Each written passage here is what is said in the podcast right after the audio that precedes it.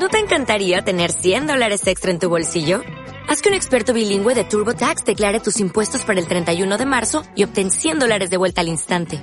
Porque no importa cuáles hayan sido tus logros del año pasado, TurboTax hace que cuenten. Obtén 100 dólares de vuelta y tus impuestos con 100% de precisión. Solo con Intuit TurboTax. Debes declarar para el 31 de marzo. Crédito solo aplicable al costo de la presentación federal con TurboTax Full Service. Oferta sujeta a cambios o cancelación en cualquier momento. Noticias 7. Servicios informativos de Radio Ronda 107.7 FM. Muy buenas tardes y bienvenidos a Noticias 7. Un saludo de quien les habla, Patricia Pérez, en nombre de todo el equipo de Radio Ronda. El jurado popular declara culpable a un hombre de origen lituano por estrangular a su mujer en un hotel en Ronda mientras pasaban unos días de vacaciones. El fiscal ha solicitado que se le impongan 10 años de prisión y el pago de una indemnización de 100.000 euros para cada uno de sus hijos, mientras la defensa solicita 5 años de cárcel.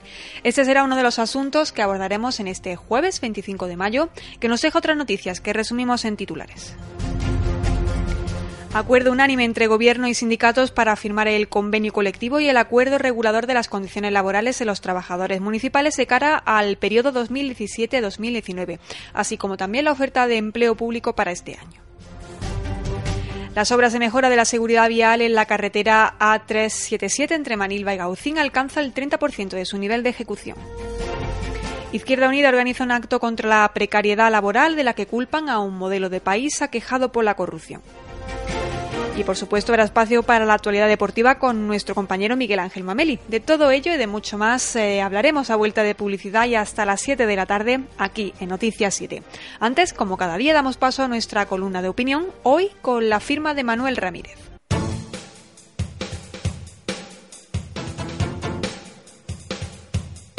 Pasado el tiempo suficiente desde la inauguración del nuevo hospital, es hora de apartar la mirada del resplandor inicial. Según cuentan, el número de camas a disposición es 152. Durante algunos momentos del año pasado se pudo ver como el número de pacientes desbordaba a las camas disponibles. Rebuscando cifras, aparece que la media nacional de camas por habitante son 2,5 por cada mil habitantes. Si la población que debe atender el hospital ronda los 85.000, las camas resultantes deberían ser 212. Las 152 existentes parecen a todas luces insuficientes para atender las necesidades de la población. Por otro lado, nuestros próceres sanitarios han venido repitiendo durante este tiempo lo amplio de la cartera de servicios de la que dispone el nuevo hospital. La cartera de servicios no es más que una lista de patologías que se deben atender en cualquier hospital comarcal de Andalucía. Cualquier paciente que padezca un cólico nefrítico debe ser atendido en su hospital comarcal, al igual que toda persona que necesite una intervención de catarata. También debe ser atendido sin tener que desplazarse a un hospital más grande como es el Clínico de Málaga o Carlos de Haya. Cuando se habla de cartera de servicios, se debe considerar el tratamiento de todos los casos que puedan aparecer entre la población. Si volvemos al ejemplo de las cataratas, en Andalucía se realizan 52,2 intervenciones de cataratas por cada 10.000 habitantes. Eso quiere decir que en el hospital se deberían realizar anualmente unas 443 intervenciones de este tipo. A finales del año pasado se pudo ver como muchas de estas intervenciones eran desviadas a hospitales privados de Málaga por la incapacidad del hospital comarcal de efectuarlas. Se comprueba que el hospital no dispone de recursos suficientes para hacerse cargo de su propia cartera de servicios.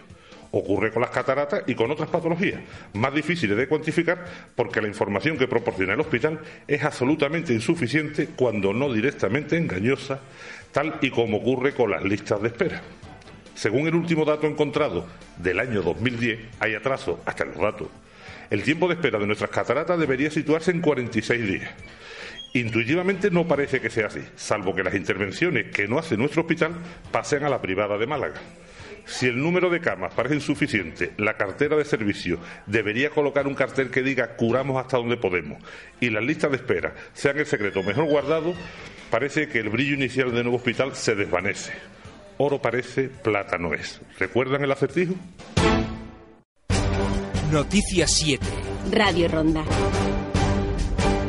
Se lo adelantábamos en portada. El jurado popular ha declarado por unanimidad culpable de un delito de homicidio al hombre acusado de matar a su esposa en un hotel de Ronda cuando ambos llegan realizando un viaje por España, al considerar probado que primero le dio un fuerte puñetazo y luego la estranguló.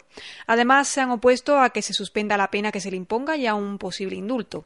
El veredicto emitido esta mañana se basa en las investigaciones realizadas y en la propia declaración del acusado, quien no negó haber realizado los hechos, sino que declaró que no recordaba lo sucedido por haber consumido mucho alcohol el cual mezcló con medicamentos para la depresión que padecía. Además, ha tenido en cuenta que era la única persona que estaba en la habitación con la víctima. El jurado ha apreciado las circunstancias que atenúan la pena de trastorno mental transitorio, por lo que dijeron los forenses sobre los efectos de mezclar medicamentos y alcohol. Además, los agentes y el médico que lo vieron, en primer lugar, declararon que estaba aturdido y confuso. Recordamos que los hechos sucedieron en febrero del año 2015, cuando la pareja de nacionalidad lituana cenó en la habitación donde, según la acusación, mantuvieron una primera discusión, la cual se repitió la mañana siguiente, desembocando en la muerte de la mujer. El acusado relató que no recordaba haberla golpeado ni estrangulado, pero sí que mantuvieron una fuerte discusión por la noche. Tras el veredicto y a la vista de las atenuantes y la de parentesco estimadas por el jurado, el fiscal ha solicitado que se le impongan 10 años de prisión, el pago de una indemnización de 100.000 euros para cada uno de sus hijos, así como que se le retire la patria potestad durante la condena. La defensa, por su parte, ha pedido que se le impongan cinco años de cárcel. Noticias 7. Y cambiamos de asunto para contarles que la alcaldesa de Ronda, Teresa Valdenebro, y el delegado de personal, Alberto Orozco, han firmado el convenio colectivo y el acuerdo que regula las condiciones laborales de los trabajadores municipales de cara al periodo 2017-2019, así como también la oferta de empleo público para este año. En Radio Ronda, el delegado de personal ha destacado que el proceso ha salido adelante con la unanimidad de la Junta de Personal y de las secciones sindicales del Ayuntamiento tras casi dos años sin convenio ante la falta de acuerdo. Además, ha señalado que se ha tratado de que fuera un fiel reflejo de lo proyectado en el presupuesto. Después de llevar casi dos años sin convenio, porque no se firmaba un convenio, porque no existía acuerdo de los representantes políticos con los sindicatos, con los representantes de los trabajadores, me comprometí a dos cosas fundamentalmente. La primera era asentarme las veces que hiciese falta para que llegásemos a un acuerdo unánime de todos los sindicatos que tuviese como principal objetivo conseguir una paz social dentro de la Administración que es fundamental para el buen funcionamiento de esta y para que, eh, lo mismo de siempre, los recursos se optimicen de la mejor forma posible. Y en un segundo compromiso fue el de, eh, bueno, una vez que tuviésemos elaborado el presupuesto, que ese presupuesto fuese fiel reflejo de aquellas cuestiones que recogiese ese convenio, porque era la máxima garantía de que este equipo de gobierno iba a cumplir con los trabajadores y trabajadoras de este ayuntamiento. El convenio laboral recoge la subida salarial del 1% que se fija anualmente en los presupuestos generales del Estado y que es de aplicación obligatoria para todas las administraciones públicas, así como también algunas reivindicaciones históricas y una actualización de las tablas salariales. A ello se suman 40.000 euros para la evaluación del desempeño, un instrumento que se utiliza para comprobar el grado de cumplimiento de los objetivos que se propongan y también el rendimiento de los trabajadores, para lo cual ya se está formando en los diferentes departamentos y 40.000 euros para poner en marcha la evaluación del desempeño, que va a consistir, ya de hecho, la están, se están formando, ya eh, hemos tenido una primera formación con los jefes de servicio de los distintos departamentos y ahora se están formando los distintos departamentos en cómo ponerla en marcha, qué objetivos vamos a cumplir con ella, eh, cómo se van a evaluar los distintos departamentos y sobre todo qué funciones tienen que desempeñar, que ya evidentemente la recoge la RPT del Ayuntamiento de Ronda que se elaboró en 2015. En cuanto a la oferta de empleo público, Orozco ha señalado que el 50% será de promoción interna y el resto de libre acceso, asegurando que será la mayor de los últimos años. La oferta de empleo público que va a ser a un 50% promoción interna y un 50% que vamos a sacar a la calle, que posiblemente sea la mayor oferta de empleo público que ha tenido este ayuntamiento en los últimos años porque no ha habido oferta de empleo público. Hemos pasado de mm, amortizar plazas, de tener un grave déficit a la hora de, organizar los propios servicios municipales, porque evidentemente un ayuntamiento como el nuestro no cuenta con grandes recursos en cuanto a personal, en cuanto a materia, en cuanto a disposición de servicios y operativos, y eso ha supuesto una merma y un déficit importante en la atención al propio ciudadano, en la atención y en la resolución de los propios servicios. El delegado de personal remarca que la relación de puesto de trabajo no debe ser un instrumento inamovible, de ahí que se vaya a redactar un nuevo reglamento de provisión de puestos de trabajo para favorecer de esta forma la promoción interna y también evaluar las reclamaciones a dicha RPT.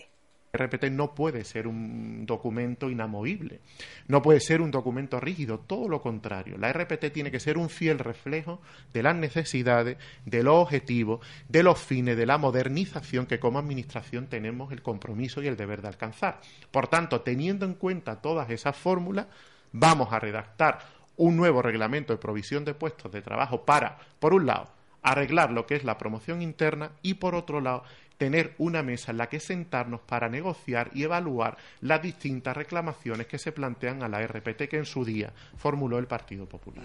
De momento hay tres procesos de oferta pública de empleo abiertos, una para crear una bolsa de subalternos o la plaza de promoción interna en la policía local y otra de técnico de parasoliarse, a las cuales en breve se sumarán nuevas bolsas para cubrir distintas necesidades que vayan surgiendo vamos a seguir creando bolsas para cubrir distintas, eh, digamos, distintos puestos en el ayuntamiento a distintas escalas.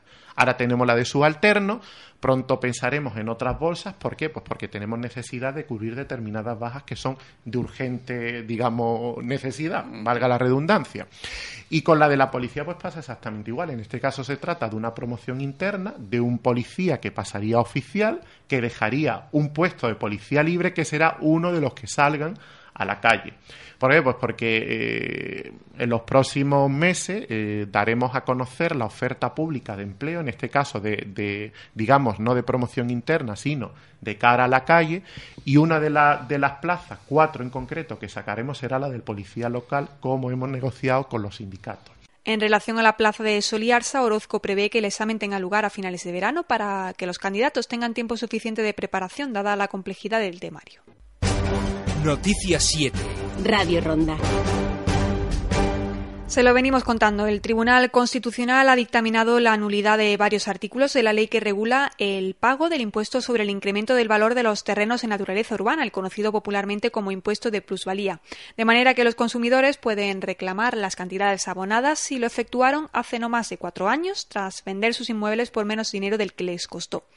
Desde el propio Ayuntamiento de Ronda se ha informado de que cualquier ciudadano puede acudir al Departamento de Rentas para obtener toda la información que precise, aunque de momento no se tomará ninguna decisión a la espera del acuerdo que alcance la Federación Española de Municipios y Provincias con el Gobierno para adecuar la Ley de Haciendas Locales a las sentencias del Constitucional.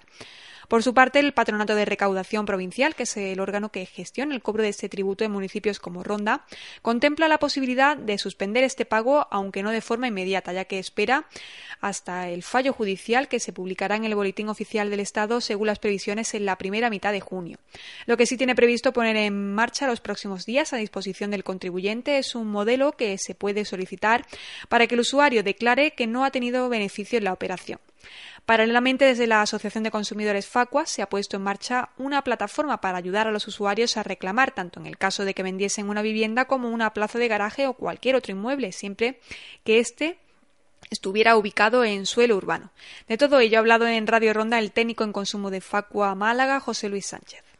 Tenemos ya reclamaciones en este sentido, algunas de Ronda también. Nos han llegado ya algunos afectados de Ronda y bueno, pues aquí lo que estamos pidiendo para aquellas personas que quieran inscribirse en Facua es la escritura de compra y la escritura de venta y la carta de pago de haber liquidado el impuesto para comenzar a reclamar al ayuntamiento que proceda. Hay dos plataformas que ha lanzado Facua, una para las hipotecas trampas, en, en Facua la podemos encontrar para recibir información, incluso adhiriéndonos a la plataforma, y también otra plataforma que se ha creado recientemente para los afectados de la, de la plusvalía. Noticia 7. Hablamos ahora de carreteras porque las obras de mejora de seguridad vial en la intercomarcal A377 de Manilva a Gaucín se encuentra actualmente al 30% de su nivel de ejecución, según han podido comprobar hoy el director general de Infraestructuras, Jesús Huertas, y el delegado del Gobierno de la Junta en Málaga, José Luis Ruiz Espejo, durante una visita que han realizado al primer tramo que se encuentra actualmente en obras. Con una inversión de 4,34 millones de euros, una generación de 20 empleos directos y un periodo de ejecución de 12 meses, esta actuación actuación adjudicada a la empresa Masfal supone la mejora de 26 kilómetros y medio, prácticamente la totalidad de la carretera. Huertas ha recordado el corte de tráfico que se está llevando a cabo para favorecer eh, precisamente el desarrollo de los trabajos, también mejorar la seguridad y acortar así los plazos entre los kilómetros 4,7 y 13,5, donde ya se han sustituido las obras de drenaje transversal, se han recogido los deslizamientos y también se han finalizado los trabajos de saneamiento del firme. Una vez ejecutadas estas mejoras, ahora se está realizando el desbroce, la limpieza de márgenes, la mejora del drenaje y también un reciclado completo del firme, unas labores a las que continuará la colocación de las barreras de seguridad.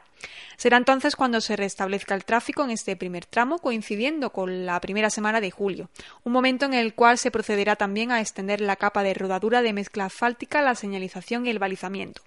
De forma paralela, los trabajos se trasladarán al segundo tramo, comprendido entre el kilómetro 13 y medio y el 21,8 en la zona del río Genal, y posteriormente al trayecto entre el 21,8 y el 29,2 ya en Gauci. Estos datos, ha destacado Huertas, hacen concluir un grado de ejecución de obras en torno al 50% en el primer tramo, del 30% en el segundo y un inicial 5% para el último, unas cifras que garantizan el buen ritmo de los trabajos.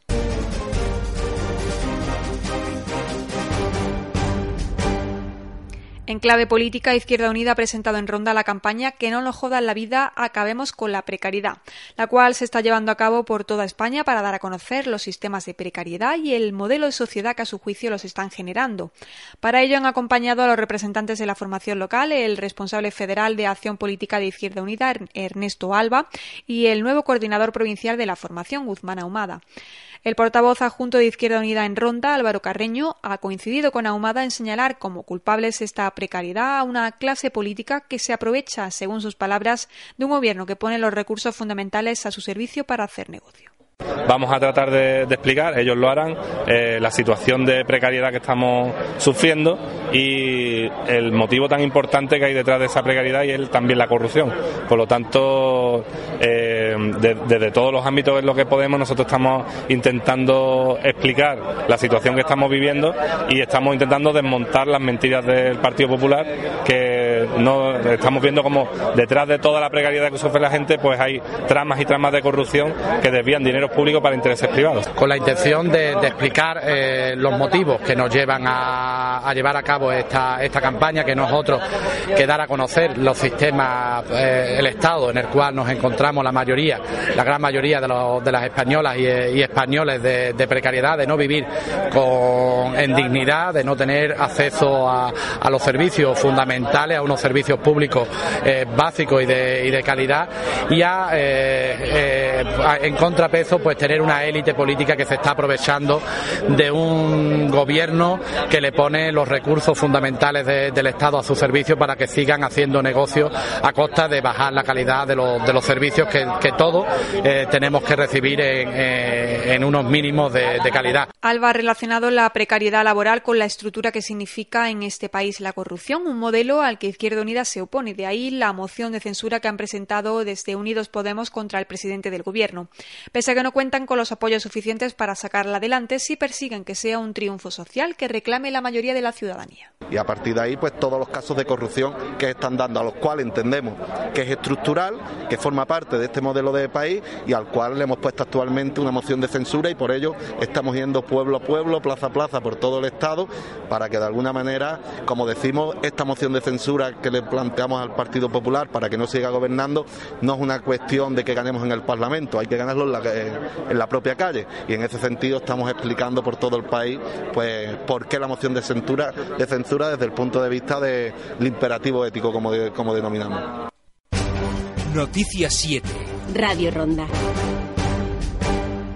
Esta noche dará comienzo Ronda Romántica con el quinto pregón oficial en el convento de Santo Domingo a cargo del actor malagueño Manuel Bandera, con la actuación además de la Asociación Histórico-Cultural Carmen de Ronda. Se lo recordamos, será a partir de las nueve de la noche tras lo cual se inaugurará el mercado de época y las atracciones infantiles en los diferentes espacios de recreación, que se han distribuido entre la Alameda del Tajo, Blas Infante y Duquesa de Parcén.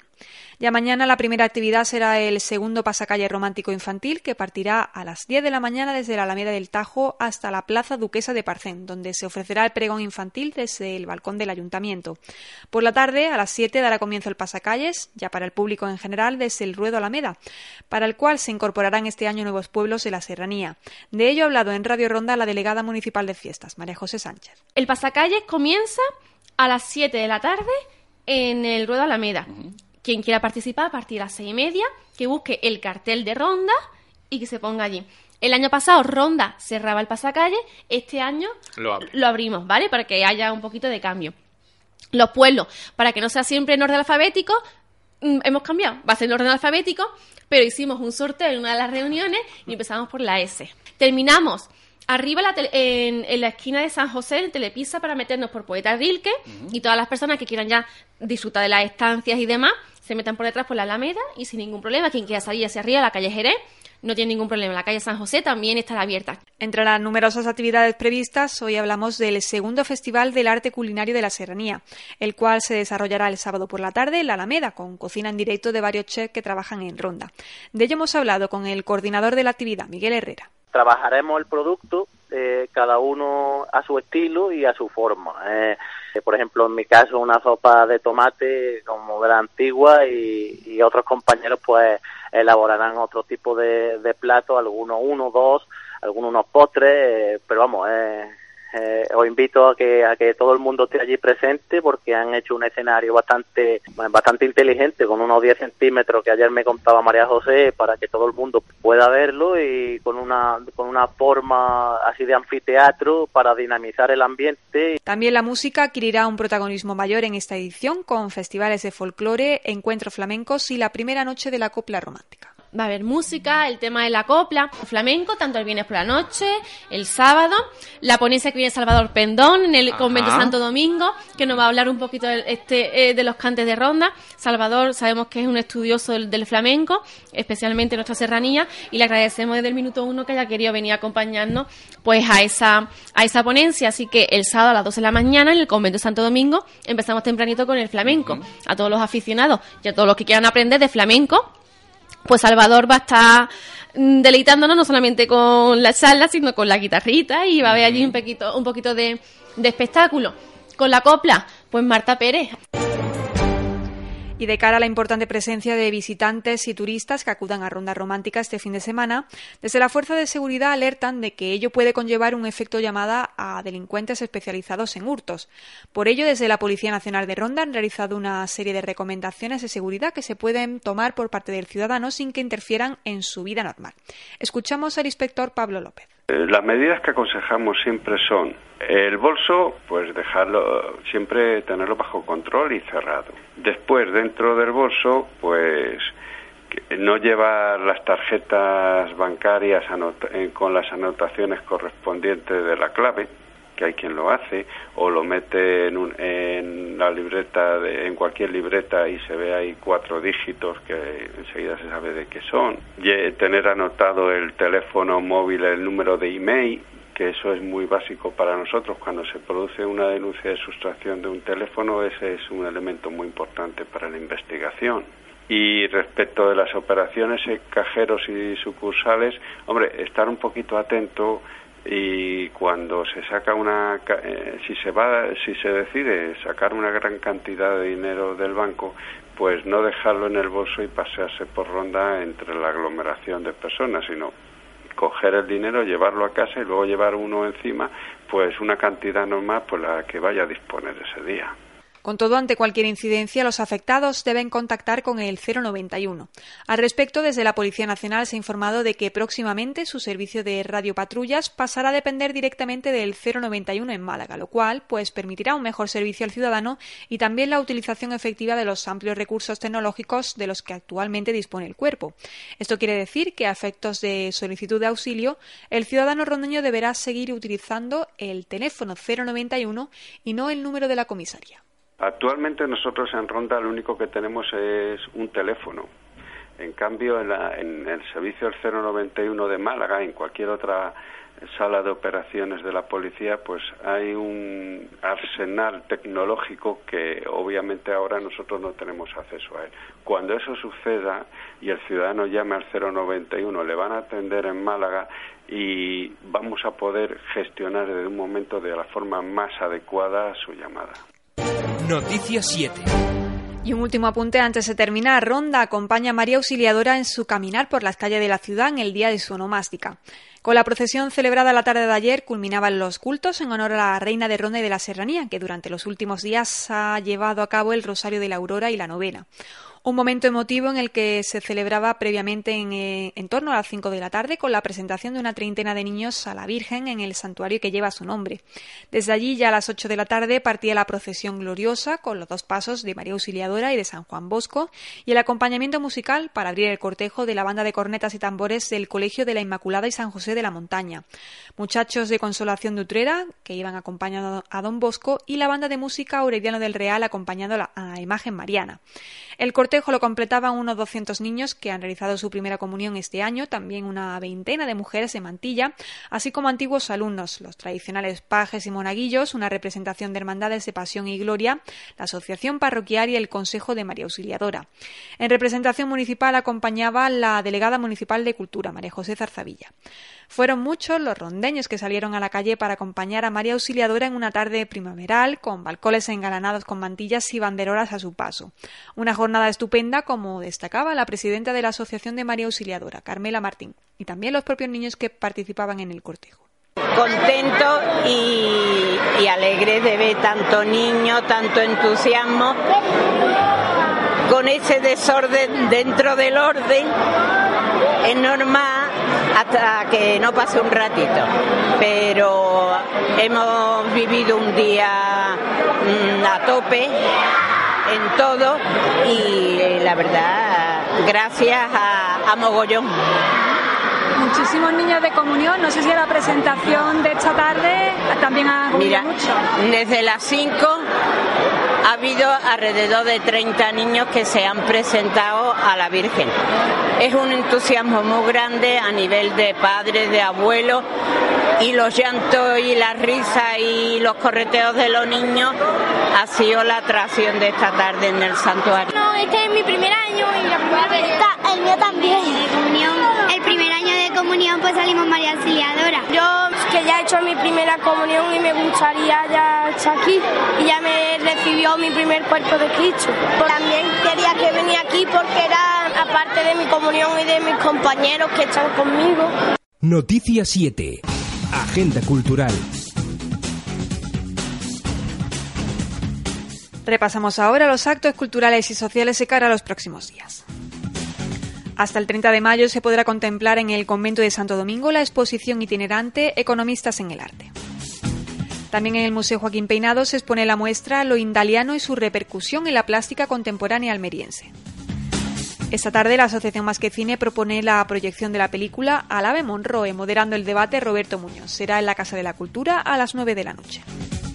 Y a la misma hora, se lo acabamos de contar, tendrá lugar el quinto pregón oficial de Ronda Romántica en el convento de Santo Domingo, a cargo del actor malagueño Manuel Bandera, con la actuación de la Asociación Histórico-Cultural Carmen de Ronda.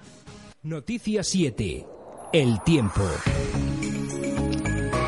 En cuanto al tiempo, la Agencia Estatal de Meteorología prevé una tarde apacible, con cielos despejados y una temperatura media de 19 grados. El viento de levante va mainando y ya de cara a mañana la situación será bastante similar. Brillará el sol y el termómetro seguirá manteniendo valores altos. Se esperan máximos de 27 grados y mínimos de 17. El viento, eso sí, dará una tregua y permanecerá en calma. Pues llegamos así al final de este repaso informativo y también de mi etapa en esta casa. Antes de dar paso a Miguel Ángel Mameli con toda la información del deporte, hoy me van a permitir un adiós especial dándole las gracias por compartir estos siete meses en los que espero haber estado a la altura de esta casa. Me siento muy afortunada de haber formado parte de Radio Ronda. Para mí ha sido todo un honor poner mi granito de arena a la radio de todos, la radio pública rondeña, y les animo a seguir informados con nuestros compañeros de Radio Ronda. Gracias a todos, sean felices. Óptica Vaca patrocina los deportes. Radio Ronda. Deportes. Miguel Ángel Mamé. Muy buenas tardes, saludos señoras, eh, señores, bienvenidos al Tiempo para el Deporte, saludos de quien les habla, de Miguel Ángel Mameli en nombre de todo el equipo de Radio Ronda. Es eh, jueves 25 de mayo y bueno, pues hoy estamos muy pendientes de lo que está haciendo un rondeño en una Ultraman. Hace dos semanas teníamos a Abel Aguilera, el Ultraman de Australia. Nos tenía, bueno, pues eh, ya saben ustedes, muy pendientes de, de, él, de su actuación y hoy el protagonismo lo tiene Pepe Jiménez. Está afrontando la Ultraman de Motril, una de las consideradas eh, más duras del mundo porque en los tres días va a tener que ascender alrededor de 8.000 eh, metros de desnivel en positivo. Hoy está afrontando el segmento de la natación, los 10 kilómetros que ya bueno pues ha realizado, además con éxito y ya está eh, inmerso en el, el segmento ciclista de la jornada de hoy. Son 145 kilómetros y de momento buenas sensaciones para Pepe Jiménez. Recuerden que además eh, tiene por delante otras dos jornadas, como ocurriera también en la Ultraman de Australia. La segunda etapa tiene una prueba ciclista de 276 kilómetros y el último de los días afrontará eh, si bueno pues eh, tiene la oportunidad de terminar esos dos primeros días eh, la carrera a pie que serían 84 kilómetros suerte a Pepe Jiménez bueno, pues que en estos momentos lo está dando todo encima de la bicicleta. Por cierto, si quieren seguir la prueba lo pueden hacer a través de la web de la organización Ultra bueno, pues ahí pueden seguir la evolución de José Jiménez Narváez, el rondeño que tenemos participando en esa prueba. Y precisamente nosotros hoy les vamos a hablar eh, de Abel Aguilera. Hemos eh, tenido oportunidad de charlar con el rondeño ya, bueno, pues eh, toda vez que ha descansado, se ha recuperado y, bueno, pues nos ha hecho una valoración positiva de su participación en la Ultraman de Australia. Abel, bueno, pues recuerden, el primero de los días finalizaba con éxito, el segundo de los días bueno, pues por motivos de seguridad, después de haber perdido un tiempo precioso por problemas estomacales, bueno, pues eh, al final se echó la noche y la organización por problemas de seguridad tuvo que, bueno, pues aconsejar que, que dejara la prueba. Le invitaron para realizar el tercero de los días, los 84 kilómetros y evidentemente Abel, bueno, pues eh, aceptó el reto y terminó esos 84 kilómetros con un tiempo de 12 horas 45 minutos. No ha sido finisher, pero sí ha sido participante y como tal saca unas conclusiones extraordinarias de la prueba que ha afrontado. Abel Aguilera, ya lo decía aquí en Radio Ronda, además de los demás medios locales, tenía como reto llevar eh, su cuerpo, bueno, pues al extremo máximo, llevar eh, su cuerpo, bueno, pues a superar el reto de afrontar eh, una ultramaratón que está hecho solo para gente de mucho nivel. Él, bueno, aunque no ha sido finisher, sí se trae unas sensaciones positivas y una experiencia inolvidable de la Ultraman de Australia. Esto es lo que ha dicho Abel Aguilera en los micrófonos de Radio Ronda. Muy satisfecho de, cómo ha ido la experiencia y la aventura, ¿verdad? Sí. Eh, ha sido una experiencia no solo a nivel deportivo, sino a todos los niveles. Y la verdad es que estoy muy contento. Cuéntame un poquito eh, las sensaciones que, te traes después de, la prueba, ¿no? Eh, ahí había que hacer eh, muchos kilómetros cada día, primero natación con segmento ciclista, después la bicicleta, después la carrera a pie. Cuéntame las sensaciones que te deja, si crees que has ido corto de preparación, si crees que llevabas lo justo, mm, si te dan ganas de repetir, cuéntame un poquito todo. Las sensaciones en general son muy positivas, muy positivas porque realmente eh, mi éxito interior eh, y mi crecimiento personal lo he, lo he conseguido, eh, que es lo que yo realmente iba buscando. ¿no? tuve un momento de bajón muy grande el segundo día y quería abandonar, quería arrojar la toalla y esa superación en sí de, de, ese momento fue lo que yo iba buscando Ultraman. ¿no? Entonces realmente a nivel personal estoy muy satisfecho por el resultado porque he conseguido lo que iba buscando, que era la propia superación personal, estando en unos límites físicos y mentales extremos, ¿no? Entre comillas, ¿no? Eh, a nivel más deportivo, pues es muy duro. Es muy duro. Es una prueba de tres días. Yo la experiencia que tuve con Ironman fue muy diferente porque Ironman es un día, lo das todo y llegas como puedes al final, ¿no? Pero al ser tres días ya cambia la cosa. Cambia la cosa. Tienes que ir con una mayor previsión, sobre todo en la alimentación y el descanso y, yo creo que sí que realmente me ha faltado algo de preparación en cuanto a lo deportivo. Eh, sobre todo por la previsión de, la comida. Eh, el segundo día lo que me pasó es que no comí durante las dos primeras horas del tramo de la bici y eso no se puede hacer en un Ultraman. No puede hacer, no puedes dejar al cuerpo sin, estar suplementado en ningún momento. Eh, el primer día, claro, lo das todo, lo hice bien, 10 kilómetros de, de nado en aguas abiertas, me salieron 12 por las corrientes, fue durísimo, 140 en bici, muy duras también, pero lo terminé entero y con fuerza. ¿Qué pasó? El segundo día, pues claro, iba con falta de descanso y la alimentación me falló. Entonces me vino el bajonazo. Eh. Imagino que, bueno, pues ya lo decías aquí, ¿no? Que la natación te encontraba fuerte y, esos dos kilómetros de más que me cuentas, pues mm, seguramente pasan factura después, ¿no? A la larga suelen pasar factura, pero, pero aún así te encontraste bien en ese segmento, ¿no? Muy bien, muy duro, sufrí mucho, pero me encontré perfectamente. De hecho, eh, cuando salí del agua, que tardé algo menos de cinco horas, muy entero, muy fuerte para afrontar la bici. El primer día no tuve ningún tipo de problema, la verdad. Muy contento y del resultado de, lo que es el tiempo que hice y del control médico que me hicieron cuando acabé, que estaba perfectamente. Sí que es verdad que había perdido tres kilos y medio de peso y el médico de la organización me dijo que tenía que recuperar peso, si no, no me dejaban tomar la, salida del segundo día. Y así fue, cogí peso y el segundo día tomé la salida bien. Pero me falló el no comer durante los primeros 60 kilómetros. Mm. Eh, me recuperé de ese bajón que tuve y a partir de ahí todo fue un regalo. Todo fue un regalo porque yo realmente no pensaba que iba a superar eso. Y no quise arrojar la toalla, creí en mí mismo, puse todo mi esfuerzo, toda mi ilusión, todo mi sacrificio en superar ese momento y a partir de ahí pues, pues iba, iba con un subidón que, que me sorprendía a mí mismo. ¿Qué pasó el segundo día? Pues que, claro, como había mm, perdido tanto tiempo, y me retrasé tanto en, ese bajón que tuve, vomité muchísimo, me mareé, tuvieron que venir los médicos a verme, en fin, perdí tiempo, entonces ya se me hizo de noche en la carretera y por motivos de seguridad la organización me pidió que abandonara ese día. Me faltaban 80 kilómetros, hice 200, pero por motivos de seguridad no podía seguir. Eh, llegué al control médico del segundo día, vieron que estaba bien, que había recuperado algo de peso y me invitaron a participar en la carrera. Entonces yo ya ahí dije, mira, yo esto lo tengo que hacer, he venido aquí a disfrutar, lo tengo que terminar. Y con el, con el subidón de, de, no sé, eh, era adrenalina, motivación, felicidad, ilusión. Mm, pude afrontar el tercer día. Me costó muchísimo, sobre todo los últimos 30 kilómetros del doble maratón, porque hizo un calor el tercer día increíble y ya iba de los dos días anteriores, tocaete, sobre todo en las piernas, ¿no?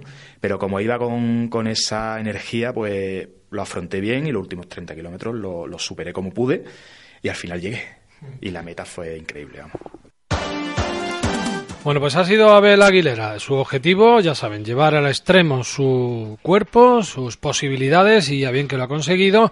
Y a pesar, insisto, de no haber sido finisher, finisher, se trae una experiencia única que, bueno, pues eh, ojalá en el futuro tenga la oportunidad de volver a repetir. Bueno, vamos a hablarles ahora de otra actividad que cumple 19 ediciones. No es otra que la ciclorruta internacional de la, del Club Deportivo La Sufrida. Se celebra este próximo sábado con salida desde Montejaque. Hemos hablado con su organizador, con el presidente del Club La Sufrida, con Óscar Pajares, que nos cuenta los detalles de esta prueba deportiva. Más de 400 participantes en la decimonovena edición. Nos hemos traído la, prueba de... Estaba en el Gastor el año pasado, este año ya hemos vuelto a Málaga, a Montejaque donde nuestro amigo Teodoro de Electrotabín nos está echando un buen cable y por eso nos lo hemos traído a su pueblo. Después de tantos años trabajando juntos, digo, Teodoro, este año vamos a venir a tu pueblo. Y salimos de, de sí, de Montejaque este sábado, somos, son 221 kilómetros, la apuesta, hay gente que va a hacer 140 y hay una pequeña modalidad de 81 kilómetros, es decir, que hay para todos los gustos. Saldremos a las 8 de la mañana de, Montejaque y vamos a, como todas las ediciones de la sufrida, pues vamos a estar saltando de la provincia de Cádiz a la provincia de Málaga constantemente. Y nada, estamos aquí hoy en Ronda, pues cuadrando con Karin por los arcos, con Jesús Rosado los frutos secos, en fin, cuadrando cosas de la carrera al ser una prueba pues de la Unión Ciclista Internacional, pues, pues ahora mismo hay también bastante gente de fuera, del extranjero, de Canadá, de Inglaterra, Alemania, viene un sueco, en fin, que es bilingüe, es una, es una carrera bilingüe. Y nada, eso estamos hoy aquí. Mm, hemos tenido oportunidad de ver también cómo esta ciclorruta internacional ya sale en prensa extranjera y demás. Por tanto, bueno, pues un prestigio que os, habéis ganado con, los años, ¿no? Sí, la verdad es que al ser una prueba de la Unión Ciclista Internacional y, salir en, en internet, en prensa especializada, pues cada año viene más gente, más gente de fuera y estamos por eso estamos muy contentos la verdad estamos muy contentos. El itinerario mm, pues es básicamente es el del año pasado lo que pasa que saliendo de otro lado. Eh, por ejemplo bueno salimos de Montejaque vamos a Montecorto bordearemos el Gastor vamos a hacer Grazalema Zahara el Bosque Ubrique Villaluenga Benaoján entraremos en el cuartel de la Legión como siempre que de hecho ahora también vengo del cuartel de la Legión que nos dejan los soportes para el guardabicis en fin, que la prueba, a ser 221 kilómetros de carretera, pues tocamos un montón de, municipios. No hemos tenido ningún problema, todo han sido facilidades. Bueno, pues eh, la prueba se celebra el próximo sábado, ya saben, por toda la serranía de Ronda y además pasa por eh, nuestra localidad cerquita y recuerden, con salida y llegada en Montejaque. Vamos a hablarles ahora de baloncesto. El equipo junior está en la Final Four que va a disputar este próximo domingo en Antequera. El Saliver Fuengirola será nuestro rival de semis y buscaremos una plaza en la final para intentar eh, conseguir el triunfo ante el vencedor del Palo Antequera. Hemos hablado con Paco Troyano del equipo junior. Y ahora la semifinal con, con Saliver que será el domingo a las doce y media en Antequera en el pabellón Fernando Agüelle y se da la circunstancia que mm, parecía teóricamente que el grupo, el otro grupo, el B, el del palo iba a ser el grupo más fuerte, sin embargo ha sido nuestro. De hecho, de los cuatro equipos de la Final Four, cuatro, eh, tres son de nuestro grupo, nosotros, Saliver y Antequera. Nuestro rival Saliver es un equipo al que hemos ganado en Fuengirola mm, con mucho mérito porque sí que íbamos totalmente diezmados por la por las lesiones y cadetes que habían jugado antes con el Salive precisamente volvieron a jugar con el Junior, sacamos el partido de 14 en ronda y hicimos un partido muy bueno, ganamos de 27, pero lo que hemos hablado a micrófono cerrado, esos resultados mm, teóricamente, bueno, son una piedra de toque, pero ahora el partido es una eliminatoria a un partido, una semifinal. La experiencia de ellos es muy importante mm, porque los nervios seguramente van a estar menos nerviosos que nosotros, que es un trabajo mío el psicológico con los jugadores, de tranquilizarlos de hacerles ver que esto es un desafío, que ya todo lo que hagamos, bueno, pues por encima de cualquier previsión optimista. Y eso, le hemos ganado los dos partidos en liga regular allí y aquí y ahora pues vamos a intentar hacerlo. Pero hay que tener ojo porque mucho ojo porque hay que ver el gran resultado que ha tenido en cuarto de final Saliver para eliminar a Clínica Rincón Azarquía, el equipo que quedó segundo en el otro grupo, un equipo que eh, bueno ha sido el máximo anotador de la categoría eh, en total entre los dos grupos y a, contra pronóstico Saliver lo ha eliminado y por algo está aquí y, y en esa semifinal tenemos que tener muchísimo cuidado. Bueno, para estar en la final ya se sabe, hay que ganar la semifinal. Ojalá lo consiga el equipo junior porque ha hecho una temporada fantástica. El cadete también jugará el partido de vuelta de esos cuartos de final y esperemos que haya remontada para estar en la Final Four. Nada más, hasta aquí el deporte. Quedan ahora en compañía de Onda Local Andalucía. Que pasen un final de jornada estupendo. Óptica Vaca patrocina los deportes. Radio Ronda 107.7 FM. Como nuevo cliente de Western Union, puedes disfrutar de una tarifa de envío de cero dólares en tu primera transferencia internacional de dinero en línea. Envía dinero a los tuyos en casa de manera rápida, fácil y conveniente. Visita westernunion.com o descarga nuestra app hoy mismo y tu primera tarifa de envío corre por nuestra cuenta. Aplican ganancias por cambio de moneda. No disponible para tarjetas de crédito y envíos a Cuba. Servicios proporcionados por Western Union Financial Services Inc. NMLS 906983 o Western Union International Services LLS NMLS 9069 85